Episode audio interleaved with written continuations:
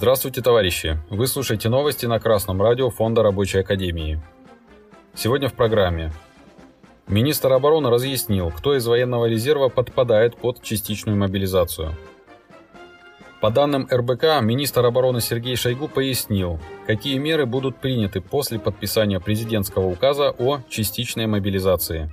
Шойгу сообщил, что призыву подлежат люди, которые находятся в резерве и при этом, во-первых, служили в армии, во-вторых, имеют боевой опыт и, в-третьих, имеют военно-учетные специальности, которые необходимы в войсках.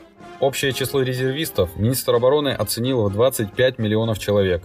Сейчас, по его словам, под частичную мобилизацию подпадут около 300 тысяч человек, или около 1,1% от мобилизационного ресурса.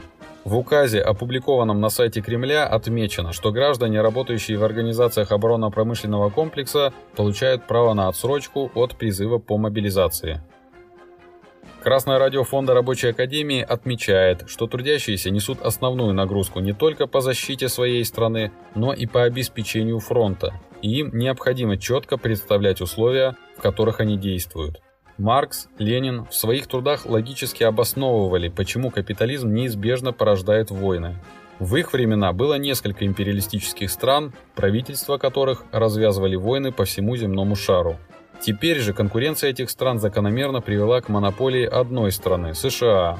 И теперь ее правящий класс развязывает войны по всему земному шару, финансируя нацизм и политику открытого террора в отношении трудящихся. Открытая террористическая диктатура финансового капитала – это фашизм. Таким образом, наша страна и ее буржуазное правительство столкнулись с необходимостью противостояния фашизму. Трудящиеся должны помнить, подобные сложные исторические задачи общество может решить только с помощью единого планового государственного централизованного управления. Капитализм же означает анархию производства и независимость частных собственников, действующих только из соображений собственной выгоды. В нашей стране погоня за выгодой обратилась выкачиванием сил из рабочих и средств из предприятий.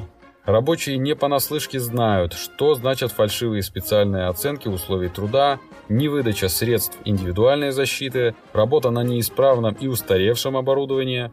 Долгие годы Пребывая в шоковом состоянии после разрушения Советского Союза, рабочие позволяли ухудшать условия своего труда и тем самым разрушать производство. Вопрос же стоит таким образом. Сохранение производства сейчас означает сохранение тыла.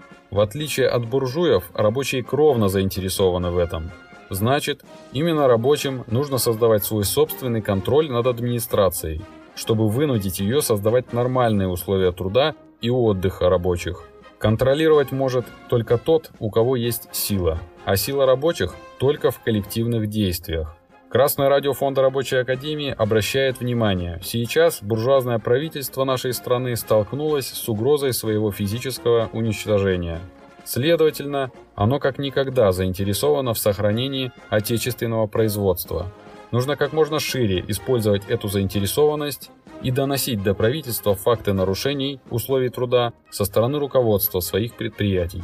Но все же главная задача рабочих – создание именно рабочего контроля, который должен расшириться до управления предприятием, городом и страной. Повторяем, рабочие кровно заинтересованы в полной победе над фашизмом. Значит, этот путь необходим. Новости читал Денис Мозговой с коммунистическим приветом из города Ленинград.